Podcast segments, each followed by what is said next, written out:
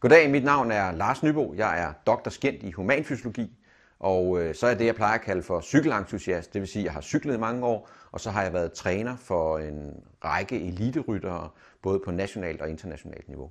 Og jeg er her for at fortælle om cykeltræning, og øh, mere specifikt omkring, hvordan kan man planlægge sin træning, sådan så man får optimalt ud af den her træning.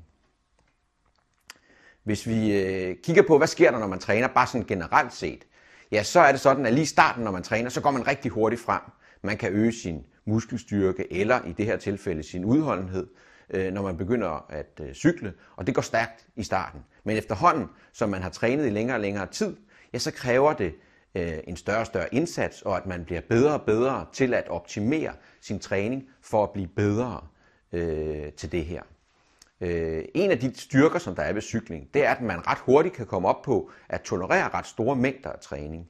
Men ikke desto mindre, så skal man begynde at tænke sig om, når man øh, begynder at nærme sig de her store mængder af træning, øh, fordi at øh, man skal kigge på, jamen, hvordan øh, den her træning den påvirker, hvordan stimulerer den til øget fremgang, men også kigge på, hvordan det her så hænger sammen i forhold til ens restitution.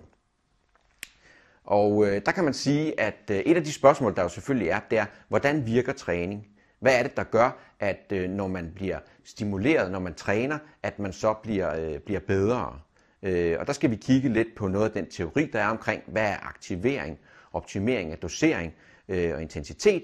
Men vi skal også kigge på den anden del, som der er i forhold til ens restitutionsdel. Øh, Øh, en af de ting, som jeg tror, der er rigtig, rigtig vigtigt, når man skal optimere træning, det er, at man ikke kun kigger på sin teori, men at man også i det her tilfælde lægger sin empiri ned over det. Øh, og det er altså de praktiske erfaringer. Øh, og jeg vil selvfølgelig